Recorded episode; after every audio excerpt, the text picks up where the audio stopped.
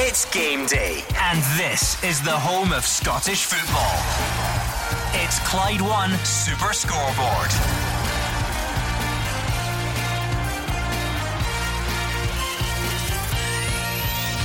Good afternoon and welcome to Clyde One Super Scoreboard. Celtic have the chance to go 16 points clear when they welcome St Mirren before Rangers play tomorrow. A resurgent Hearts host Motherwell as the Steelmen look to strengthen their hold on third. And looking over their shoulder, they'll find the likes of Aberdeen and Hibs meeting at Pittodrie. I'm Gordon Duncan. Joining me in the studio, Alex Rae, Craig Beattie, and Hugh Keevins. If the last eight days have taught us anything, it is that you can take nothing for granted in this Premiership. Celtic's remit today is glaringly obvious. Beat St Mirren, go ahead of Rangers by the length of Sauchiehall Street, and put Steven Gerrard and his players under greater pressure in Dingwall tomorrow. But St Mirren won't move out of the way and accommodate Celtic. The champions will need to dig in for victory. I can't tell you how I think it'll go because. I appear to have brought the reputation of the show into disrepute by Really? my predictions. I have officially been banned from making predictions today. You'll all have to get by without my unique insight. Absolutely ridiculous. Well, I'll give you my predictions later on. However, Celtic take, on St Mirren. St Mirren's away form's been poor recently, Gordon. Fourth take on six up at Pittodrie. Uh, Accies will be looking to try and get another bounce, three points against Killie. Dundee United will be looking to get back to winning ways, having only won one in the last eight beats. So a lot of good football ahead. Yeah, just following on the, the Dundee United Thistle game. You know, there's a couple of Thistles relegation challengers. Um, Alloa and Morton both have home games, uh, winnable games with a really, really difficult match. You know, away to Tannadice for, for Thistle. So, you know, it could be a difficult afternoon for and fans. Big games up and down the country across all the divisions this afternoon. So let's kick off going around the grounds. First of all, Celtic against St Mirren with Gordon Dalziel and first Andrew McLean.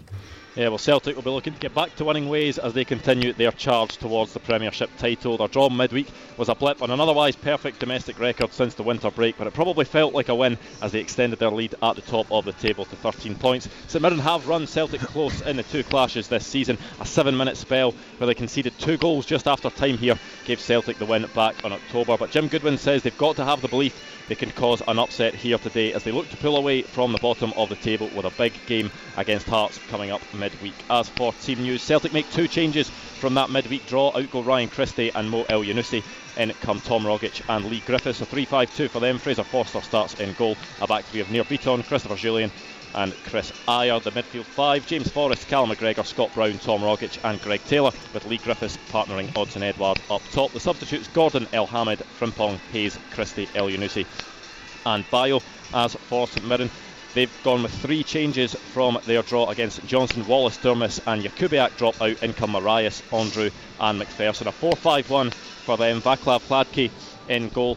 A back four of Lee Hodson, Conor McCarthy, Akin Famewo, and Callum Waters. The midfield five Jason McGrath, Sam Foley, Cammy McPherson, Tony Andrew, and Junior Morias, with John Obika up top. The substitutes Lyness, Wallace, McAllister, Durmus, Mullen, Jakubiak, and Chabi. Gordon Dalziel, can you see an upset happening here today, or do you think Celtic could get back to winning ways? I know it's been the week of upsets. You look at Hearts starting it off against Hibs at Easter Road. You look at Hamilton uh, against Rangers at Ibrox.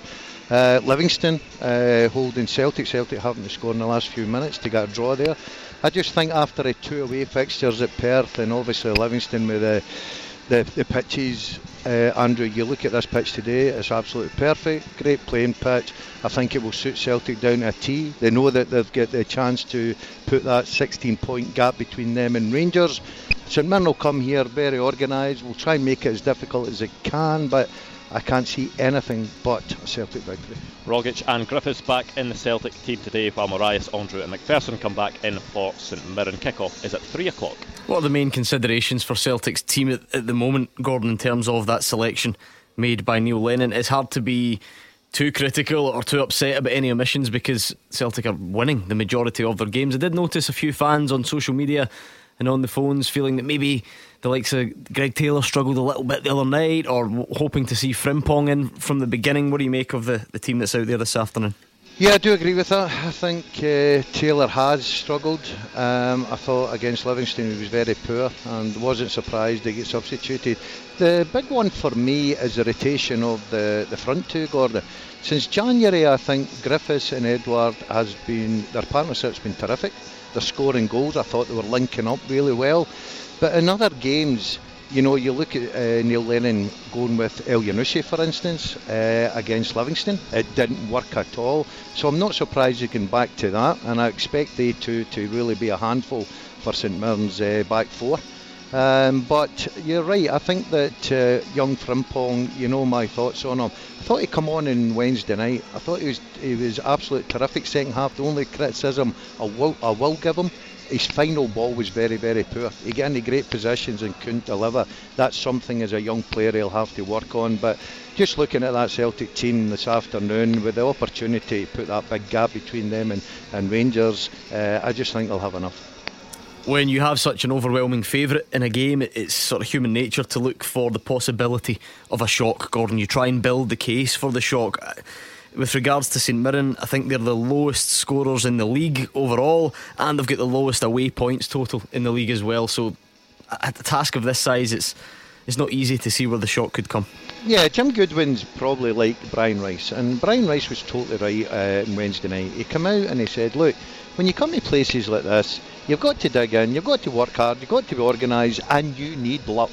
By God, do you need luck on the night? Now, this afternoon, that's what Jim Goodwin's going to need because you'd expect Celtic to come out on the front foot, have most of the ball, but St Mirren will try and make it very difficult for them. And the longer the game goes and Jim keeps his team in the game, then there's always an opportunity of a free kick or like we, we witnessed the other night there, a mistake from a defensive player because Celtic have got a mistake in them at the back. There's no doubt in that. So I think Jim Goodwin will be grasping on a little bit of hope. But I just, at Celtic Park, Gordon, especially after the two away games, you looked at the Perth pitch, it was really, really in a, a bad uh, situation. It was a bad nick. They, they come through that. Livingston's always got to be difficult on that surface. Today I'm looking down at Celtic Park. No excuses. Pitch absolutely brilliant. I think Celtic will be suited right down to the tee with their, their football, and I expect them to score a few goals. Okay, let's hear from both managers then, starting with the home boss, Neil Lennon. I think Jim's improved them. Um, he's been going 4 4 2 of late. Um, you know, we're concentrating on our own run at the minute. You know, we're at home. I expect the, the game to be similar to be difficult to break down at times, but I'm hoping we can do that. I want a front foot performance from us. I want us to, you know, play aggressively. We were very aggressive in our approach on Wednesday night, and I thought we played very well and deserved better out of the game. And the man who's trying to spoil the party is Jim Goodwin. Well, the boys are looking forward to it. I mean, we know we know how difficult the task is going to be. I mean, you know, Celtic. Uh, I think they've only lost one game at home in the league all season, and that was against Rangers, obviously before Christmas. But um, you know, their home form is is incredible, um, and it's going to be difficult. Of course, it is. You know, but we have to believe that we're capable of causing an upset. You know, teams have went there in the past and done it. Um, there's no reason why we can't. We know we have to be organised. We know we're going to have to give up territory um, in terms of possession. They'll have large spells of that, but we have to be um, concentration wise has to be, you know, it's going to be vital. Okay, let's go around the grounds then. Massive games in the Premiership and beyond. Let's start in the capital. Hearts have had a lot to say in the last week. On the pitch, some fantastic results, and they welcome Motherwell to Tynecastle. Fraser Wishart's there.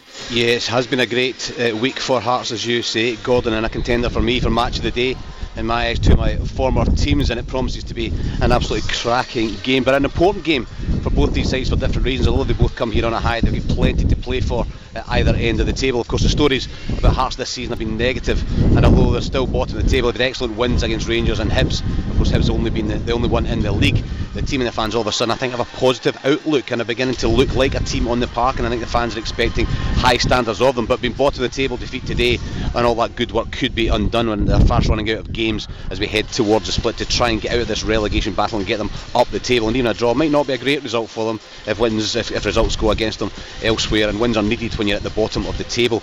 Motherwell on the other hand have not been in great form until that comprehensive win against Ross County in midweek when they came back from a goal down to win 4-1 but despite that poor run they've held on to third place and now have three points advantage over Aberdeen. And a win here would really boost their chances of staying there. Beaten Hearts already twice this season. With both teams looking for that victory. It's important for them both. I think we're in for a really exciting match with plenty of attacking players on show, and I think there should be a few goals for Hearts. Just one change. Steven Naismith, the skipper, comes in for Liam Boyce up front. Zlamal's in goals with Smith, Halkett, Dikamona, and Hickey at the back. Clare Damour, Bozanic, and Moore uh, Damour, sorry, Bozanic and Moore in midfield with Naismith and Washington as the strikers. The subs are Castro Pereira, Walker, Boyce, Langer, Irving, Henderson and Meshino. For Motherwell, unchanged from midweek, unsurprisingly, go with Gillespie in goals, Grimshaw, Gallagher, Hartley and Tait at the back, Campbell, O'Hara and Polworth in midfield with Aarons, Long and Hylton as the three forward players. Subs for Motherwell, Carson, Turnbull, Watt, Mazinga, McIver, Mugabi and Maguire and the referee today at Tynecastle is Mr Don Robertson. Let's get the pre-match thoughts of Stephen Robinson.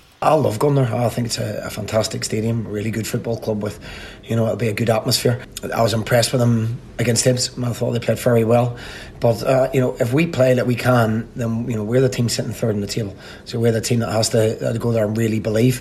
Um, a different kind of pressure that Hearts are under than ourselves. So uh, listen, uh, it's always a good game there. Always a really good atmosphere, and you know, games that got. You're in football. You know, we're going there to try and produce another performance and, and come out with another result, which will obviously cement our position in the top six. And it's par for the course in this part of the world. But after events at Ibrox on Wednesday, the team that gets forgotten about is Hamilton. They're the ones who went there and got the three points there at home to Kilmarnock this afternoon. And Roger Hannah's keeping an eye on that one. Yeah, and they haven't been forgotten about in this part of the world, let me assure you. Only a third win at Ibrox in 94 years for Hamilton Accies at the weekend. Unsurprisingly, Gordon are unchanged from that victory in Wednesday night. It was one that took them back off the bottom of the Premiership table just 24 hours after Hearts had leapfrogged them with that Edinburgh Derby win. And, and and if results go Brian Rice's way today, another win here, St Mirren not taking anything at Celtic Park, Accies could be up to 10th in the Premiership tonight, which would be quite remarkable given, as we say, they were rock bottom on Tuesday night. As we say, unchanged, Luke Southwood's in goal as a back four of Aaron McGowan, Sean Want, Jamie Hamilton and Scott McMahon.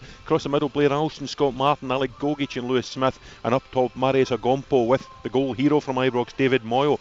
Only one change in the bench. David Templeton's fit again. He comes in for young Regan Mimnaugh. So the bench is Fulton, McKenna, Hunt, Kohler, Miller, Templeton, and Winter. As for Kilmarnock, well, they blew a two goal lead in midweek against Aberdeen. Only had to take a point at Rugby Park, but a win here today could take them to within one point of the top six with just three games left to the split. One change for them. Alan Power is back in midfield after serving a ban. That means midweek goal scorer Greg Kiltie drops to the substitute bench. It's Laurentiu Branescu in goal, a back four, Stephen O'Donnell, Kirk Broadfoot, Stuart Findlay, and Stephen Hendrie. Former Accies player making a rare start for Alec Dyer. Across the middle, Chris Burke, Alan Power, Dicker, and Rory McKenzie. And up top, another former Accies star, Eamonn Brophy, with Nicky Kabamba. On the bench, Koprivec, Kiltie, Hamalainen, Millen, Del Fabro, Taylor, and Connell. The referee at the Foy Stadium this afternoon, Gordon, is Willie Collum. Massive game at Pittodrie. Aberdeen taking on Hibs. Dave Galloway is watching that one. Thank you, Gordon. Well, it's been a wretched run at home for Aberdeen, who've lost the last four league matches here, and they're keen to get a monkey off their backs with a victory. But Hibs will have a thing or two to say about that. A win would ease the pain of their Edinburgh Derby defeats on Tuesday night. With just nine games left, the four way fight for third place looks like it could go all the way, with the Dons three points behind Motherwell, three in front of Livingston, and five ahead of the Hibees. A win for either side at Pittodrie this afternoon could be hugely significant. Aberdeen make just the one change. McGeouch is in for Devlin, so it's Joe Lewis in goals.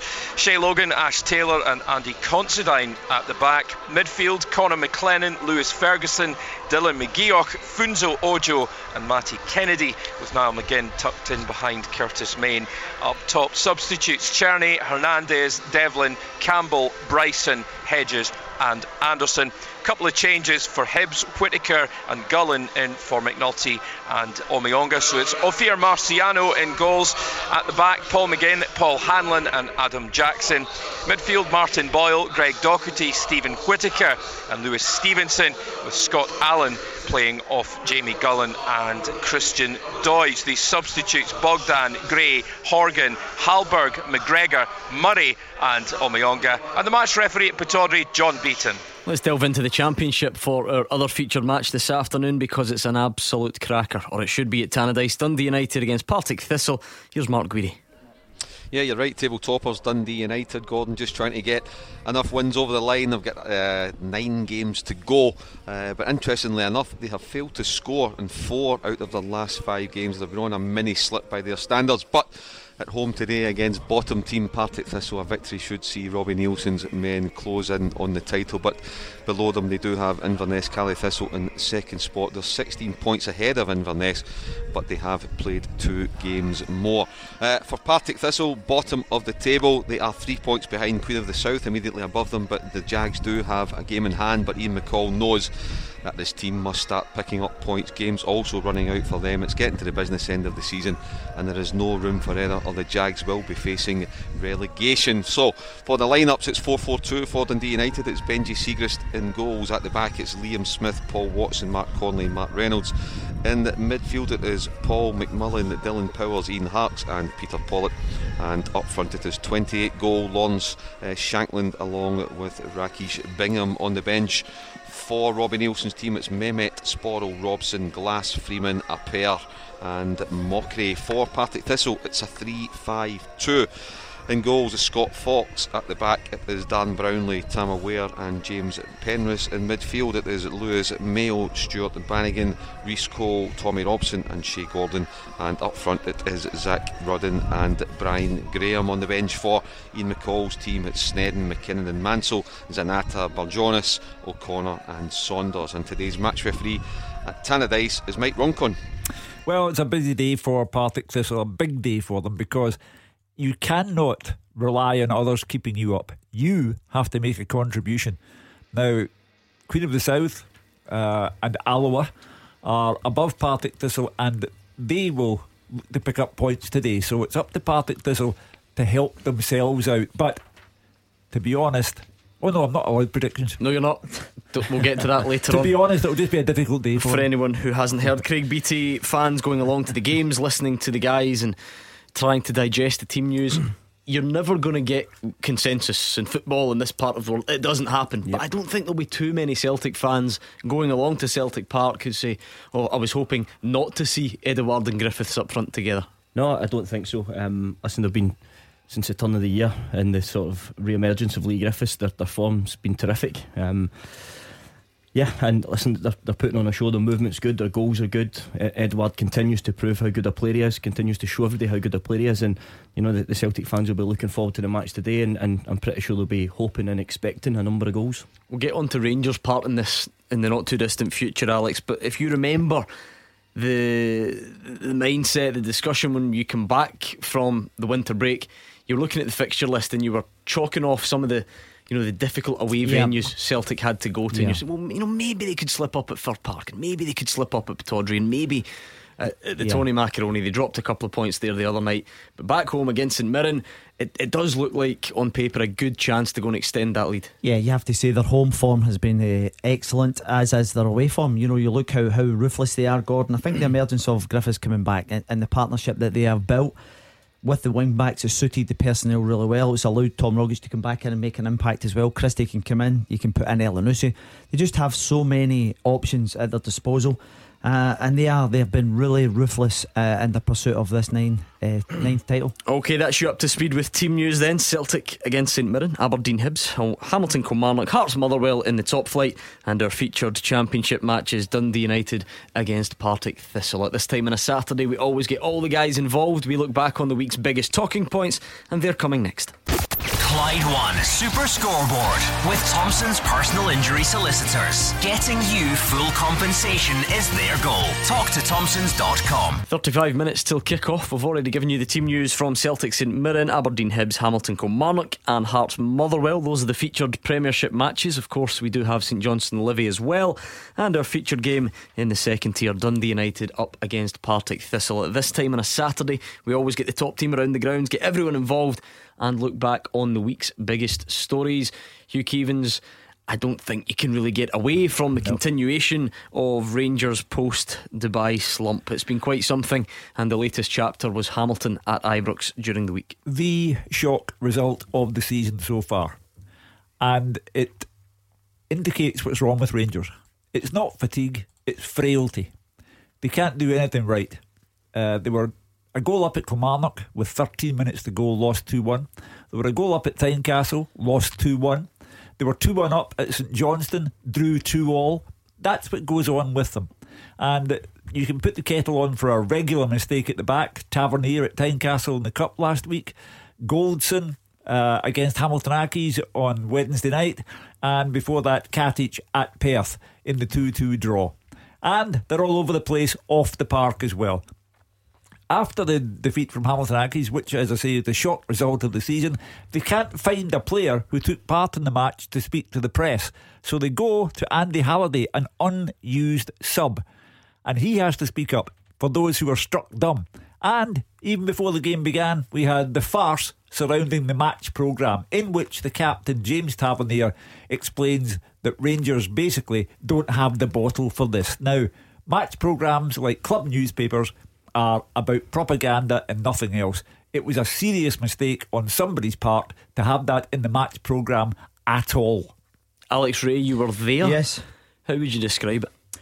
Gordon, it was uh, very hostile, particularly when uh, Hamilton uh, went into the lead. They were wasteful in front of goal.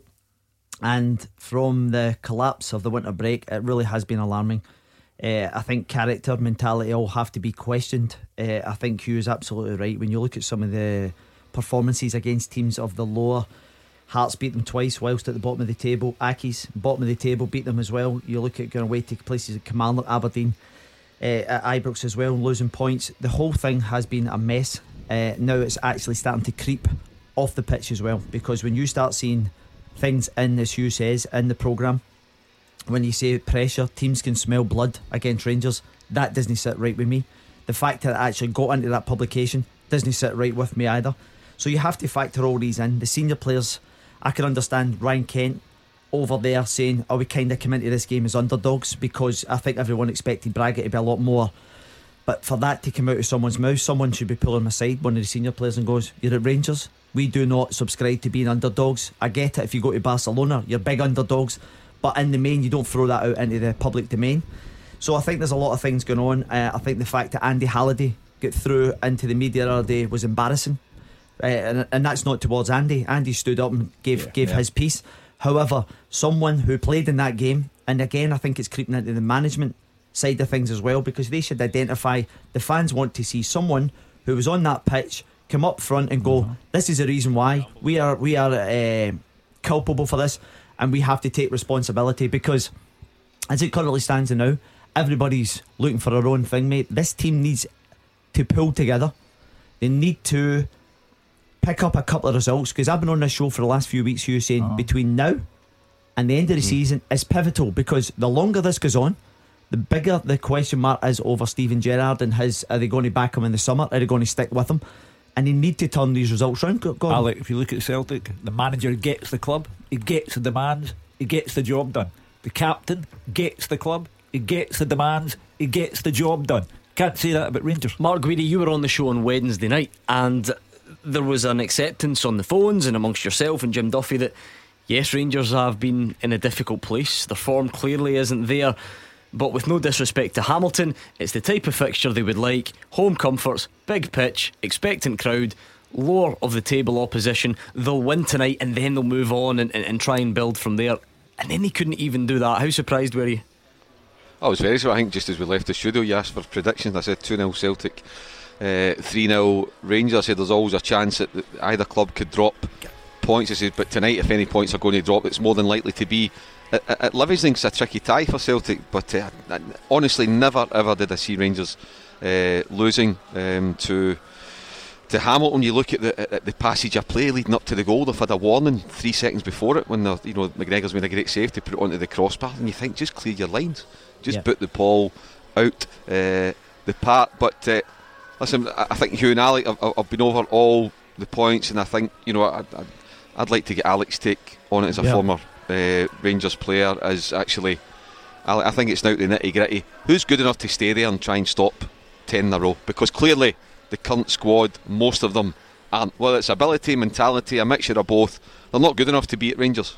And we've found that out now. This has not been one or two games. This has now been over a period of seven or eight weeks, and it's not good enough. You can't go to Hearts and uh, win a Scottish Cup tie. Your best chance of winning the cup. So Who goes, Alec? Where does the clear out start? Go, uh, to answer your question, Mark, he could actually go across the board. The the problem he has at the moment is if you're saying it's across the board in terms of like you're alluding to, you can go to the mall. You could say James Tavernier's comments the other day didn't help his plight. Is Goldson the one? He's made a few mistakes. Hugh talked about not tracking the runner for the goal against Kilmarnock, not clearing the lines the other night. But you could look at the midfield as well. They've not been uh, where they're at. You look at the two wing backs, full backs, if you like, uh, and Tavernier Barisic, nowhere near the level they performed at. And it looks to me as if the whole thing has become too much. Pressures became too much now. In an ideal world, Mark, you're absolutely right. You'd probably ship a lot of these guys out, but you know, you know how difficult it is. Do you start again trying to stop ten in a row? So Steven Gerrard for me has to put his hat on a certain amount of them, try and free up some money depending who he's selling. Morelos will be an, an issue as well come the summer because of Last year he let him down in the cup getting. Uh, his values nosedive, which is a major problem. Yeah, he's a bigger, he's the biggest, and the biggest problem could be for it's try, you know what they try and do from within the club, but outside across the city, you're now again looking at the potential if need be. Celtic could go and say at boardroom level, we will just go and buy ten in a row. If the manager wants it, we will bankroll three or four players at five, six, seven million quid. Now I know that's never been done, but they might just do it this year. And come the last week in the window at the end of August, Steven Gerrard, the Rangers manager, could be looking across the city at a club which has been given a £25 million bonus to go and spend in the last week at the window. So it's not only what they do within, they had to win the league this year for a number of reasons, and, and, and they've blown it, and that could just lead to bigger problems. I think, I think, but to answer yes, that, that's all right. Rangers can't do anything about uh, what Celtic do, Mark. They have to have a strategy now. Whether they're going to go with Steven Gerrard in the summer, whether they decide to back him, whether because Steven Gerrard's going to have to come up with some sort of plan, because he has to sell it to the board going forward. We're going to get of X, Y, and Z. We're going to this, generate this kind of money.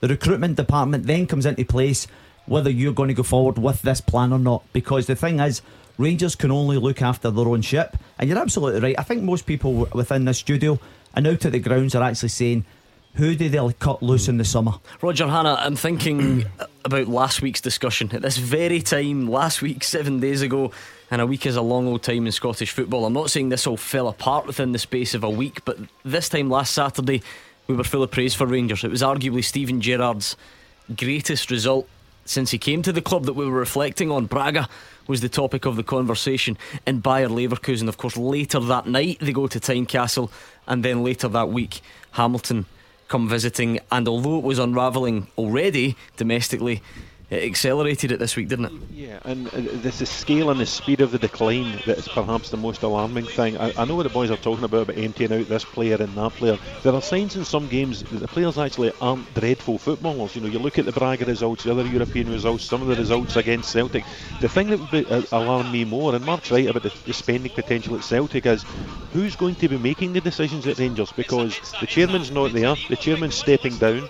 Who's going to be the chairman who's going to make a decision on the manager? There's so much at the club going awry. How was that Tavernier interview allowed to be published in a club publication?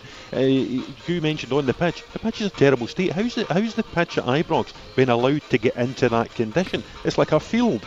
Um, things like the players, the 11 players or 14 players, however many it was, who performed against Hamilton one of them should have come out, and one of them should have been told to come out. There should be somebody on the staff at Rangers Football Club who tells the players, listen, you've just lost at home to Hamilton. You're happy to speak when you beat Celtic and you beat Braga. Get out there and address, you know, the fans through the media. So there, there are so many areas of the club in need of leadership, in need of a shake-up. But for me, it all starts at the top.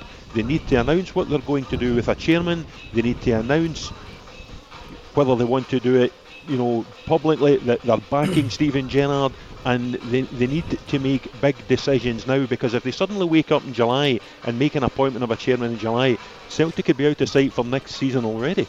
Gordon Dalziel, you've been very consistent on this where you felt right from day one that Celtic had the better squad, Celtic had the stronger squad, and therefore, how could you expect Rangers to, to keep up with them? So if you, if you take the bigger picture, maybe you're not surprised at the way things have panned out, but, but you must still be surprised, as Roger said, about the, the speed of this decline, how quickly it all seems to be going from bad to worse.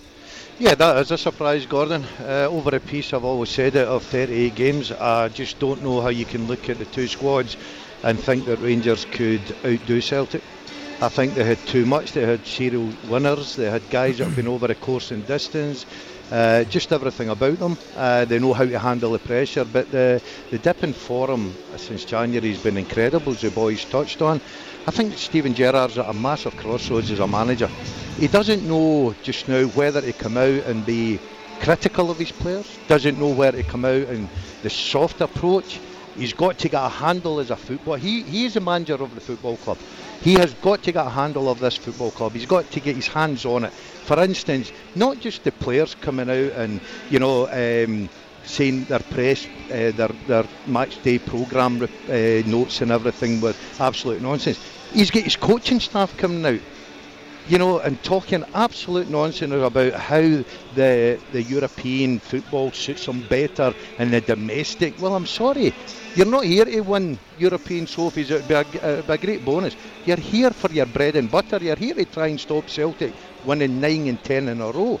So I think there's a lot of mistakes being made. I think there's a lot of players being brought in. I've said from day one, and I don't care. I'll argue with anyone. From day one, the centre half position for me has never been resolved. They've got a terrific goalkeeper, and you build it, and the boys will tell you, as so cliche, build your team right through the middle. Have a spine of your team.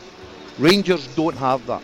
Neil Lennon uh, said something interesting, Gordon, this morning to go back to your point about Steven Gerrard and what he has said.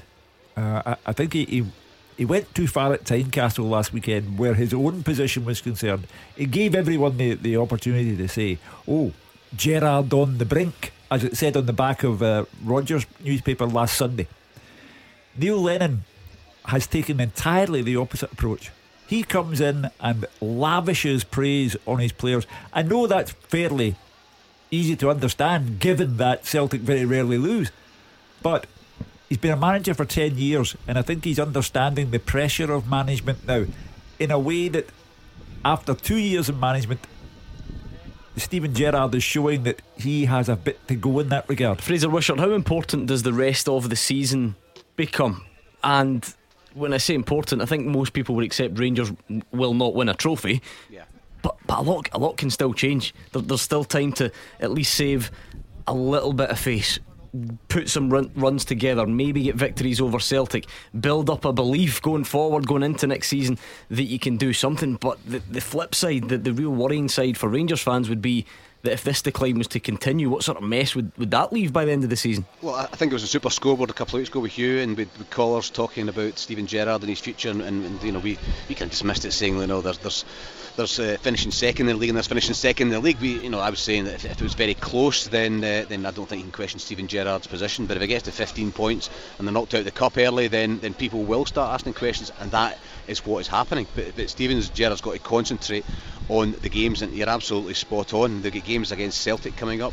Celtic will be aiming to beat them and try and win the, the league before the split. And if the points total gets bigger and bigger, and Rangers don't give themselves a shake, then, then that will really cause a terrible end to to the, to the season. But they're going to have a test. I mean, tomorrow against Ross County, you're now thinking that's going to be a real test because Ross County will put the pressure on the back four who, who have been shaky and made mistakes and, and lacking in confidence, like some Mackay and Irwin and Ross Stewart, the people like that. They'll play simple football, they'll get the ball into the danger areas and test this team with fragile confidence. And that's the biggest test for Steven Gerrard is how does he lift his players because they are a better team than they've shown recently and uh, they, have got to go and show it. And, and how do you give players confidence? It's almost impossible for a manager to do that. It's up to the players themselves just to knuckle down and then come out with a, a performance and a strong performance. And they've done it from time to time. They've done it in away in Braga. That was a strong, powerful defensive performance where they felt they were in total control. Then they come back and they lose to the team at the bottom of the table. I know watching Hearts, big club, big ground, better team than bottom of the table, but they were bottom of the table. Then lost to this team in second bottom as well in, in midweek and didn't score a goal. So we have to get back on track quickly. The league's gone, the cup's gone, but they can make salvage something of it rather than just letting it get worse and worse and, and being a, a huge gap between themselves and, and Celtic at the end of the season. Yeah, Fraser, I, th- I, think you're right. They've had some top performances, and you know, the, I think they outplayed Celtic in the cup final, although they didn't win. They beat Celtic at Ibrox, uh, a bit big upon at um, Celtic Park. Their form in Europe's been very, very good. I think there's been a lot of individual errors recently, which has cost Rangers matches. And, and Gordon mentioned there he doesn't know, Steven Gerrard doesn't know whether to be critical of them or not. But I think it's hard to be critical when it's such individual errors. Like, obviously, the players are not out there, they're not trying to make mistakes. So if they have made a mistake, he's probably had a right go in the changing room, but he's not going to come out and and criticise him, you know, constantly every single week. And the individual he, ha- he has been quite critical, has he not? I thought yeah, that's sort of questioned a, a bottle. He's, he's looking for a spark, but so. But the individual error ones, it's a difficult one to manage if you're just going to come out and, and continually criticise them. And you know, this same group of players, with the exception of Hagi, had Rangers competing, you know, pre-Christmas, and you know the demise has been has been very very quick. Okay, we'll park it there. If you're interested in the English Premier League, it finished Liverpool 2, Bournemouth 1. That title getting very, very close for Jurgen Klopp's side. We're going to go back around the grounds, building up to the 3 o'clock games next. Clyde One Super Scoreboard with Thompson's personal injury solicitors, the league leader for compensation. Talk to Thompson's.com. Hugh Keevins, Craig Beattie, and Alex Rae in the studio, the top team all around the grounds, and we're building up to kick-offs, which are less than 15 minutes away. We will go back to Celtic Park for an extended preview, so let's go around the rest of the grounds and check in what's happening. First of all, Tynecastle, the venue for Hearts against Motherwell. Hearts have had a couple of false dawns this season. Fraser, do you think the fans going along there today, the home fans will believe that this is the start of something? It's back to back wins against top flight opposition for the first time in 13 months. That, that, that shows you how bad they've been, uh, but also the size of the achievement over the last week. Yeah, I mean, it's been, it's been a terrible 12 months, never mind this season for, for Hearts towards the end of last season as well. There was a, a huge collapse in, in, in, the league form, and uh, you know, confidence was talking about earlier on about the Rangers players. When it's fragile, it can easily go again. And if they start to get this game poorly, and Motherwell get on top, and we get a goal ahead, then we'll see see what the fans expect of them. But uh, they haven't won I think I think Rangers and, and Hibs are the only teams they've beaten since the start of November. But they have got a good squad. You're looking around their team as well. So the fans, quite rightly, are expecting more from their team. I think Liam Boyce has been a good sign. Maybe just try to protect him. He's got a slight injury, so he's in and out the team. Steven Naismith coming back has made a big difference as well. Bozanic and uh, all of a sudden beginning to dominate midfield. But uh, this will be a tough one today because Motherwell have been and are in third place, but they are the third best team in the country that I've seen this season, and they have real pace in key areas. They're strong in that midfield area. Alan Campbell getting a couple of goals from midfield as well. David Turnbull's on the bench coming back. This will be a really tough game for Hearts, and uh, they began to look a bit more like a team. I think in the, the, more recent games, they looked like they didn't quite know when to press, what the manager was wanting. Clearly, he's want a high tempo pressing game, they're pressing all the time, and teams are passing by them. And, and you think back to Hamilton Accies game here, 2 0 up, young Jimmy Hamilton gets sent off, which was overturned, which was wrongly. They got a huge break to get back into that game and, and get a point, and sometimes that can just turn your season around. But they seem to know what they're doing. The last couple of games, they've been really good. They've pressed at the right time, they look full of energy, and this will be a, a, a difficult game for Motherwell as well. So I think a cracking game ahead. I actually do think Motherwell might just get the three points by the odd goal. Let's go to Pittodrie. Dave Galloway is keeping an eye on Aberdeen against Hibs.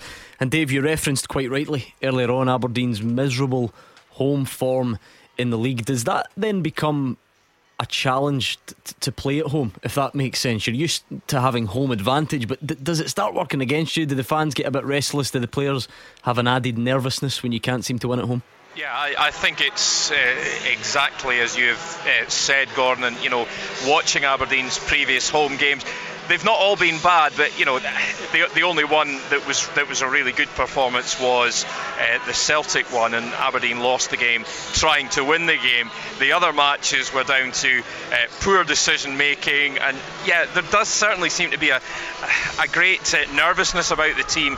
Unlike away from home, there's much much more of a, a, a freedom. You know, Aberdeen have won overall, if you look at Aberdeen's league record, they, have won just one of the previous six games, uh, three defeats and two draws. Has to be said as well. Hibs, they're not exactly pulling up trees either, are they? Two wins, two draws, and two defeats. Consistency is key, I would say, for either team if they're to, you know, have any hope of overhauling Motherwell um, to grab third place. But you know, both these two are capable of serving up some really entertaining football. Hopefully, this will be an exciting encounter today. Let's hear from Derek McInnes. Cup games are always pressure games. Cup games are always, like I say, that would help if that was the right Derek McInnes clip. I'll move you swiftly on to hear from Jack Ross looking ahead to this one. You can get caught up in noise um, very easily nowadays because such is the world we live in that the fallout from, from any result of performance, good or bad, doesn't disappear very quickly because just how it, how the, the frequency information that's available and the frequency opinion that's out there. So we, we were con- I mean, that message was, was stressed to them immediately, but at that time the emotions are raw because it's, it's so hard. I mentioned this post match, it was really dressing, it was really hurting. But when you, you come back in in the coming days, it, it, it doesn't disappear because it still bothers them, but you then start to refocus on the next game, which is a big game for us. So, and the opportunity to remind them how good they've been in terms of the form and results has been there, and they've reacted well. A tough game, I think. Certainly middle to front. I think Jack's got a really good squad of players there. Um, you know they carry threat. I know McNulty misses a game, but you know with Boyle coming back, um, um, just as Jack coming to job and Boyle coming back in to full fitness, he's he's such an important player and a key player in the Premier League. Martin Boyle and Doidge is scoring goals, and they've got good midfield options. So um, I think whatever team comes up uh, to play against us, whatever the team line comes in there, there is a, a, feeling there that there's good players up against us trying to win a game. And, you know, Aberdeen and Hibs has always been a good fixture. We've had a decent record against them. What are your final thoughts ahead of Hamilton? Kilmarnock, Roger Hannah, just looking at the form this season, no team has lost more away games than Kilmarnock, so obviously suggesting, well, more than suggesting that they don't travel particularly well. But I wonder if their fans will be buoyed by the fact that Eamonn Brophy looks to have found his shooting boots again. Seven goals in his last eight games. Yeah, he's been good. I just wonder if Steve Clarke might give him a nod for the squad for the game against Israel at the end of the month. He's in that kind of form, and I think Alec Dyer adding Nicke Kabamba up top with him since the, the, January transfer window has undoubtedly helped him. Support from Chris once they support the other side from Rory McKenzie will make his 250th appearance for hometown club Kilmarnock this afternoon. So Killie, they do plenty to play for. If results go their way today, as we say, Gordon, there'll only be a point point off the top six. That would be quite an achievement for Alec Dyer if he could get them back into the top six. But for Hamilton, there's, there's so much more to play for. They haven't had back to back wins, I don't think, the league all season. They won at Ibrox on Wednesday night, a historic victory for the football club. They will want to use that as a platform to, to climb away from the drop zone. St Mirren don't get anything at Celtic Park today, and Accies win. They will be out of the relegation zone, and that would be quite a remarkable achievement for Brian Rice. Here is Brian Rice. Every game in the Premier League is big for us. For Hamilton to be in the Premier League is massive. You know, and trying to stay there is very, very difficult when it's my first full season here, uh, and we're trying to, I'm trying to build something that's going to last for a right few years, uh, and also trying to stay in the league at the same time. And, with the, the injuries we've had this year, it's made it even more difficult. But we're hanging in there. We're hanging in. We were bottom the league when we went to Ibrox and walked away. Nobody bottom of the league. No many teams will do that. So great credit to the boys, and we just hope that we can kick on. Here's Massimo Donati speaking on behalf of Kilmarnock this week. And now they are doing well. They are a, a very organised team. Uh, they the same. They, they run a lot. They, they play always hundred percent. It's not it's not easy play against. Uh, we try when we play that, that we lose one game there and we draw here, and we know uh, it could be a, a very a tough game. But at the same time, if if we do what we know and uh, I think we can do a good game. Just finally into the championship for Dundee United against Partick Thistle.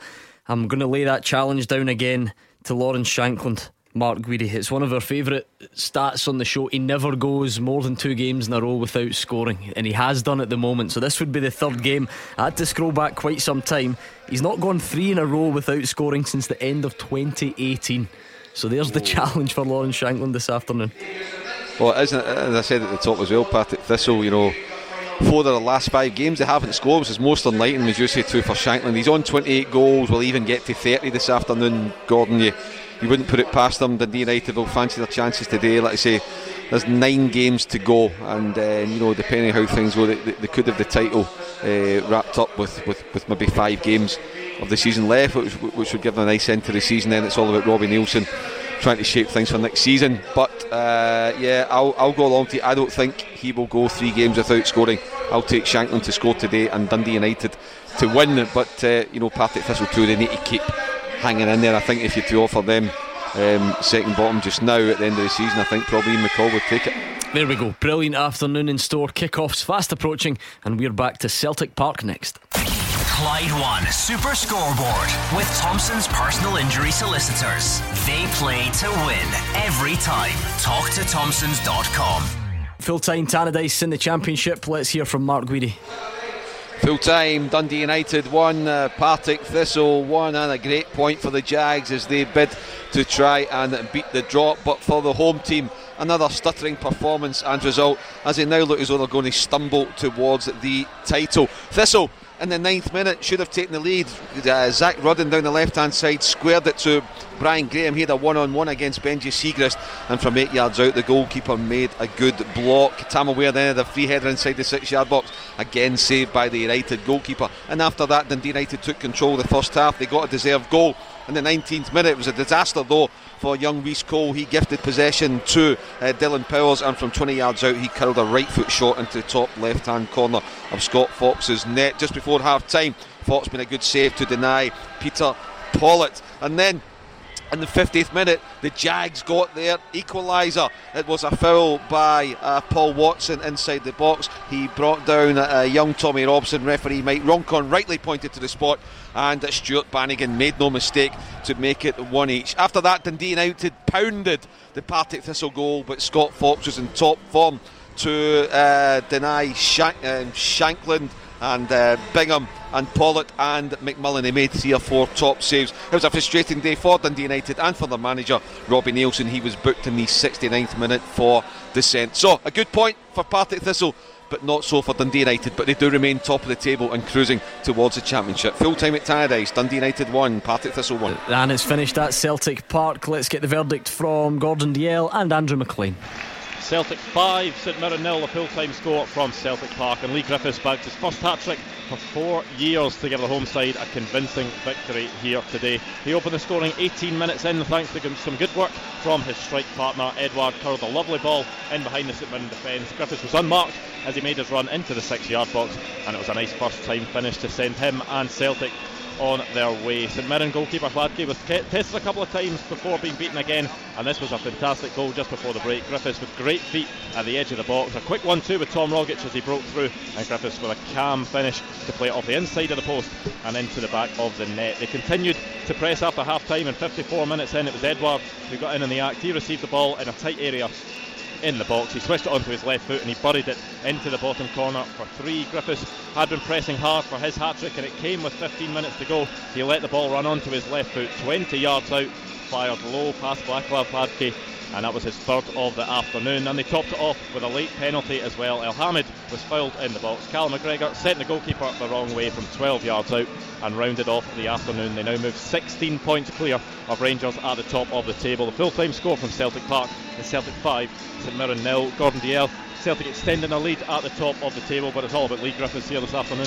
Yeah, a very comfortable win for Celtic this afternoon. It was easy street, you've got to say. They totally controlled the game from start to finish. I think Neil Lennon will be delighted with the form of Griffiths. Three goals, he's walking around the pitch with the match ball up his jumper. Uh, that'll go home with him tonight, and deservedly so because he worked for it. And uh, some of his finish, especially his second goal, was terrific. I've got to say, St Mirren really they were up against it from the start. When you come up against the quality, and then you see the substitutes that Celtic can bring on, uh, you know, Christie, Elyounoussi, people like that. It was just too much for them clean sheet as well. Uh, St Mirren really never tasted Fraser Forster, but all credit goes to uh, Celtic. Terrific performance. I did say there'd be goals, 5 0, and my super scoreboard man of match this afternoon must be that man, Leigh Griffiths. 16 points clear. A Leigh Griffiths hat trick. The full time score at Celtic Park this afternoon is Celtic 5, St Mirren nil. It's full time in Hamilton against Kilmarnock, Roger Hannah. Hamilton Accies 1, Kilmarnock now. What a week for Brian Rice. Says Accies back to back wins, back to back clean sheets, six points in three days. They are out of the relegation zone tonight, and they did it all with 10 men and a last minute penalty winner from Marios Ogkmpoe. They could have been behind inside four minutes. Luke, Southwood forced to make a terrific save from Chris Burke after he'd been played in by in Brophy. An even better save though at the other end to deny Ogkmpoe three minutes later. Stuart Findlay aired with a back header that was shot to the goalkeeper, taken down by Ogkmpoe, but his shot brilliantly saved by Branescu. Accies almost ahead again in 17 minutes. David Moyo, the midweek match winner, Ibrox heading over from Lewis Smith's cross on the right hand side. Injury problems for Rice before the break. He lost Jamie Hamilton to injury after 21 minutes. Mickel Miller coming on and Alec Gogic slotting into the back four. He then lost Blair Alston from the midfield engine room before the break with Will Collar coming on. Ogkmpoe he headed wide from Alan McGowan's cross just before the break and had an effort blocked early in the second half with his rebound saved by Branescu. Substitute Miller was booked, the first of his two bookings in 67 minutes for a foul on Stevie O'Donnell. And Kilmarnock at that stage were really pushing for a winner. Stuart Findlay had a shot deflected inches wide of Southwood's post after 67 minutes. And a rare break at the other end. Branescu was caught under a cross. Ogkmpoe won an aerial duel with the keeper, but Shaun Want poked the loose ball just over the top. Southwood at the other end, another fine save from Kirk Broadfoot's header at the back post after a corner after 76 minutes. The game seemed to be going in Kilmarnock's favour at that stage, even more so 60 seconds later when referee Willie Collum flashed a second yellow card at Miller for a foul on Chris Burke down at the corner flag. Former Aki striker Eamonn Brophy, he was wide from Stephen O'Donnell's cross to the near post after 85 minutes. It was all Killie at this stage, but then on the break in the last minute, Ogkmpoe went down. Broadfoot and Findlay seemed to converge on him in the box. I'm not sure what one actually caught his ankle. He went down, Collum pointed to the spot, and Ogkmpoe kept his composure to smash the ball in at the corner despite Branescu's best efforts. A terrific win for Accies this week. Terrific second win for Accies this week. Unsurprisingly, Super Scoreboard man in the match. He won the penalty, he took the penalty, he scored the penalty. Marius Ogkmpoe. Hamilton won, Killie nil. It's finished at Pittodrie, Dave Galloway. Aberdeen 3, Hibs 1, the final score. Uh, almost an early opener for Hibs. McGinn cross from the right for Doidge, and Lewis saved his close range header magnificently. The visitors showing plenty attacking intent, but Aberdeen went close when Ferguson's first time effort from McLennan's cutback was just off target. Kennedy then bundled McGinn's cross narrowly past the post, but Hibs went close again when Gullan charged clear of the Dons' defence and looked certain to score, but Lewis again made another Another fine save, this time with his outstretched leg. McGinn almost did the trick for Aberdeen with a whipped in corner that Marciano uh, tipped over the crossbar. But Hibs took the lead after 39 minutes. Allan's fine through ball. Doidge was onto it in a flash uh, with home defenders claiming onside. The striker just strode on, rounded Lewis, and slotted home from a tight angle. Loud Don claim, Don's claims uh, for a penalty they were waved aside when Ferguson went down after grappling with Docherty. Derek McInnes his men again booed off the Pittodrie pitch at half time. But what a turnaround after the interval. 10 minutes into the second half. Hibs were down to 10 men. Whittaker uh, getting a second yellow card for a rather wild lunch on Ferguson. Aberdeen equalised on 64 minutes. McGinn crossed and Jackson deflected the ball into his own net. Two minutes later, the Dons were ahead. McGinn with the corner kick, stabbed in at the far post from all of two yards by Andy Considine. Main made it 3 1 after 83 minutes, burying the loose ball after a Crawford's shot was charged down. So it's finished Aberdeen 3, Hibs 1, my Clyde 1. Super scoreboard man of the match. Niall McGinney set up two of the Dons' goals today. It's finally finished at Tynecastle, Fraser Wishart. Hearts 1, Motherwell 1. A tough, uncompromising game, no quarter given these two powerful teams and a few injuries in this game, hence the reason for six minutes stoppage time. But probably a fair result. Chris Long had given Motherwell a lead at half time and Hearts grabbed the equaliser four minutes into the second half through Connor Washington. That long goal separated the teams. He charged down a Halkett clearance. He was through one on one with the goalkeeper, rounded the goalkeeper, and a really smart finish on the angle as Halkett tried to get back to clear off the line. A clever piece of play by Sean Clare was the closest for the home side. Mark Gillespie, the goalkeeper from Motherwell, came out to his box to chest the ball down, clearance only to halfway line Clare lobbed everybody, but Alan Campbell got back to chest the ball down and clear. Hearts, sorry, Motherwell deserved that lead at half time, but Hearts made a change at half time. Boyce on for Bozanic, Naismith into midfield, and immediately got that impact in 49 minutes. Naismith burst onto a pass from deep passed a couple of challenges, got to the byline, cut the ball back, and Connor Washington from six yards sifted into the empty net. It was now Hearts on top, really testing the Motherwell defence. The away defence stood up well in a very competitive game. A few tasty challenges. Aarons and Damour yellow carded. Boyce shot over from 25 yards. Washington's pace causing real problems, but they couldn't create any clear cut chances to test Gillespie. At the other end, Motherwell dangerous on the break. Polworth header beaten out by Zlamal, and Maguire rebounds straight at the goalkeeper, and his Motherwell looked more likely to score. Gallagher with a free header, he should have headed that goal, should have done really much better, but he headed over the bar. Long flicked a header inches wide before Zlamal kept the scores level with a magnificent diving save to his left from a left foot shot from Jermaine Hylton from 20 yards. And as we moved into the six minutes, of stoppage time, chances for Hearts to win the match. Washington got to the byline the right, fired it across the six yard box. Steven Naismith, all he had to do was get good contact to score, completely miskicked with the goal line's mercy. And then just on the full time whistle, Boyce did exactly the same. Naismith got to the byline, whipped the ball back 12 yards out, and Boyce again miskicking when he could have scored to give Hearts that victory. Hearts still bottom of the table, a huge game against St Mirren coming up this midweek. My super scorer man of the match, Steven Naismith, the Hearts skipper, drove his team forward at all times and set up the equalising goal. Full time at Tynecastle, Hearts 1, Motherwell 1. And that's that. Now it's over to you. Your chance to have your say on this weekend's big talking points. Celtic fans, what about that man Leigh Griffiths? It's been a long old road for him. He's fully back, surely now, with a hat trick, his first in four years. Quite simply, what did you make of his performance? What about the picture at the top? 16 points now, the gap between Celtic and Rangers. Rangers playing in the Highlands tomorrow. So, Rangers fans, can you come back tomorrow? Can you bounce back? What sort of team should Steven Gerrard pick? Let's hear from as many of you as possible. If you're just on your way out of a game, Partick Thistle fans, what about the picture at the bottom of the Championship? Share of the spoils at Tynecastle. Hamilton Accies doing it again. Another comeback looks to be another great survival bid, I should say, looks to be on the cards. 0141 951 1025. Callers right now, and we could be speaking to you next. Clyde One Super Scoreboard with Thompson's personal injury solicitors. The form team for compensation for more than 40 years. Talk to Thompsons.com. Full time in the Scottish Premiership Aberdeen 3, Hibs 1, Celtic 5, St Mirren 0. Hamilton Accies 1, Kilmarnock nil, Hearts 1, Motherwell 1, and St Johnstone 1, Livingston nil. In the Championship, Alloa 2, Inverness nil, Ayr United nil, Dundee nil, Dundee United 1, Partick Thistle 1, Dunfermline 1, Queen of the South 1, and Morton 1 Arbroath 1. In Scottish League 1, it's Airdrie 1, East Fife nil, Clyde 2, Dumbarton nil, Falkirk 3, Peterhead nil, Montrose 4, Stranraer 1, and Raith Rovers 2, Forfar Athletic 1. In Scottish League 2, Annan nil, Cowdenbeath nil, Cove Rangers 3, Brechin City 2, Edinburgh City 3, Albion Rovers nil, Elgin City 3, Stirling Albion 1, and Stenhousemuir nil, Queen's Park nil. In the English Premier League, Liverpool 2, Bournemouth 1, Arsenal 1, West Ham nil, Crystal Palace 1, Watford nil, Sheffield United 1, Norwich nil, Southampton nil, Newcastle 1 and Wolves nil, Brighton nil. It's your chance to have your say. 0141 951 1025 on the phones. At Clyde SSB and Twitter, Gordon Dalziel, Hugh Keevins, Craig Beattie, and Alex Rae, all here and all waiting to take your calls. Well, Leigh Griffiths obviously hogs the headlines with the first hat trick in four years. Celtic score five. There is no upside to being out of Europe. It would be less than truthful if you said there was.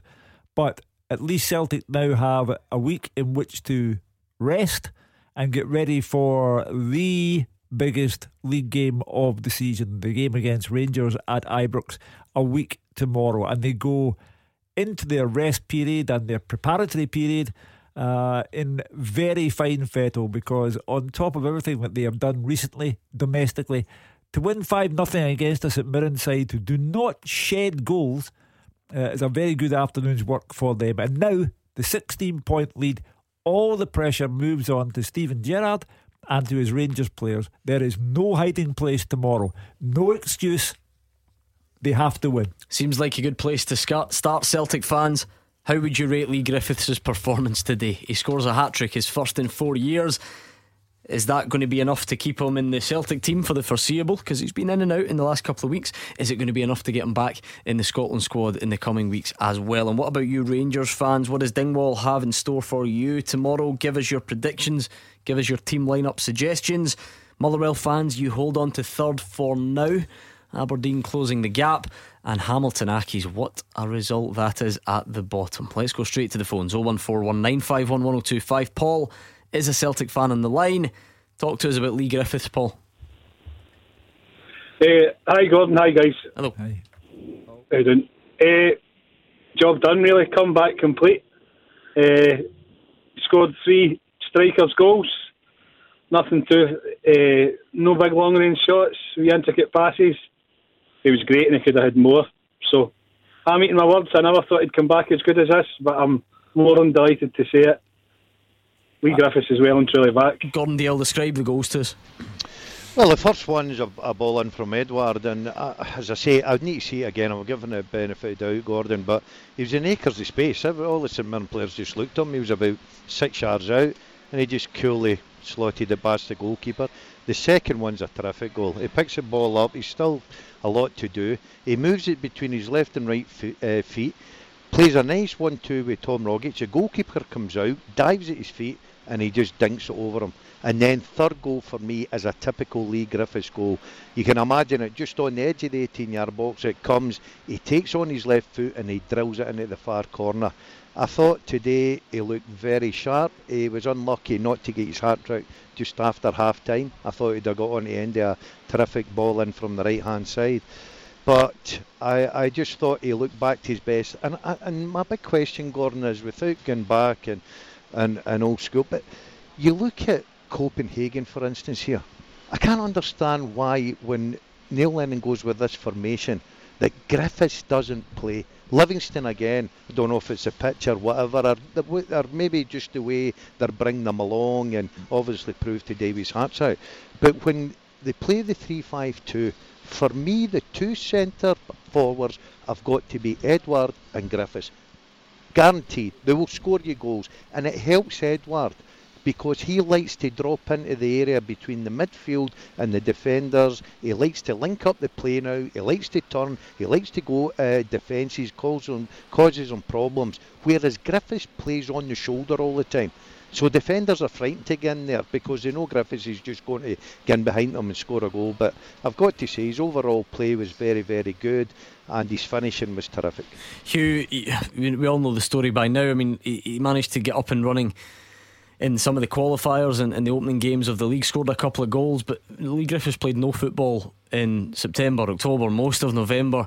Real question marks at that point as to, as to whether he would play at that level again. He's forced his way back into the team, and as the cliche says, he's been like a new signing since yeah. January. He admits himself that the those doubts existed over whether he would come back at all or whether he could come back resembling anything like the player he was at his peak. Now, Paul on the line has been to the game, has witnessed today's performance, and says categorically, Leigh Griffiths is back. Well, Paul, I don't need to tell you, the absolute proof of that perhaps will come a week tomorrow. Go Paul, on, go on that, Paul. Jeez. Well, uh, that if he play, I expect him to play. I would like him to play. I think that. Uh, I mean, it's turned out a wee bit. The the goal, the the points deficit is, is much more than it looked to be. But I think uh, Neil Lennon, Neil Lennon's idea was bringing Leigh back in with the, the intent of playing him in the uh, the the Rangers game. So I really hope he does, because uh, he just brings a total different dynamic to the team. Edouard and uh, Edouard and Griffiths up front. That's that's the strongest partnership. How much do point gaps matter to you, Paul? I mean, I get it. Every Celtic fan's going to want it to be as much as possible. But, but in terms of a, you know, that real appetite to, to, go and stretch it as much as possible, how much does that stuff matter to you personally? Uh, it's just it's a wee bit of icing on the cake, isn't it? I mean, I'm not bothered. I just want them to win the league. I just I just want them to wrap up nine as, as quick as they can and get ready for next season. Uh, I'm I'm no a major gloater. I don't. I'm I'm more interested in Celtic than anybody else. I'm not into rub salt in anybody's wounds. that's, a magnanimous attitude to take from Paul. Uh, if he might be in the minority, yeah, but but, but, but he, he can only speak for himself and be true to himself if Celtic were to go to Ibrox a week tomorrow and win, Paul and his fellow Celtic fans would then be able to look at a specific date on the calendar and say Celtic could win the league on that date. Uh, that for me would be the importance of the game at Ibrox. What is what was the bigger picture regarding the partnership like Gordon how was the link up today It obviously works because Leigh Griffiths gets three and Edouard gets one but I'm talking about you know throughout the balance of play well, the first goal sums it up, Gordon. Edouard gets the ball, he knows where Griffiths is, and the timing of his runs. I say at the beginning, I looked at it and I thought, surely he's offside, but uh, the the assistant referee's got a great view of it, so he's obviously timed his run to perfection. Edouard knows he's timing his run to perfection, plays a great ball into him, and Griffiths has got the easiest chance in the world, and he just puts it by the goalkeeper. But I, I go back to when you're looking at this formation and Celtic play up uh, two up top, Griffiths and Edouard are your two. They're your best two. I don't care about Elyounoussi or anybody else that plays there. You have got to play Edouard and Griffiths. They'll score you goals. They'll make you goals. They work uh, very well with each other.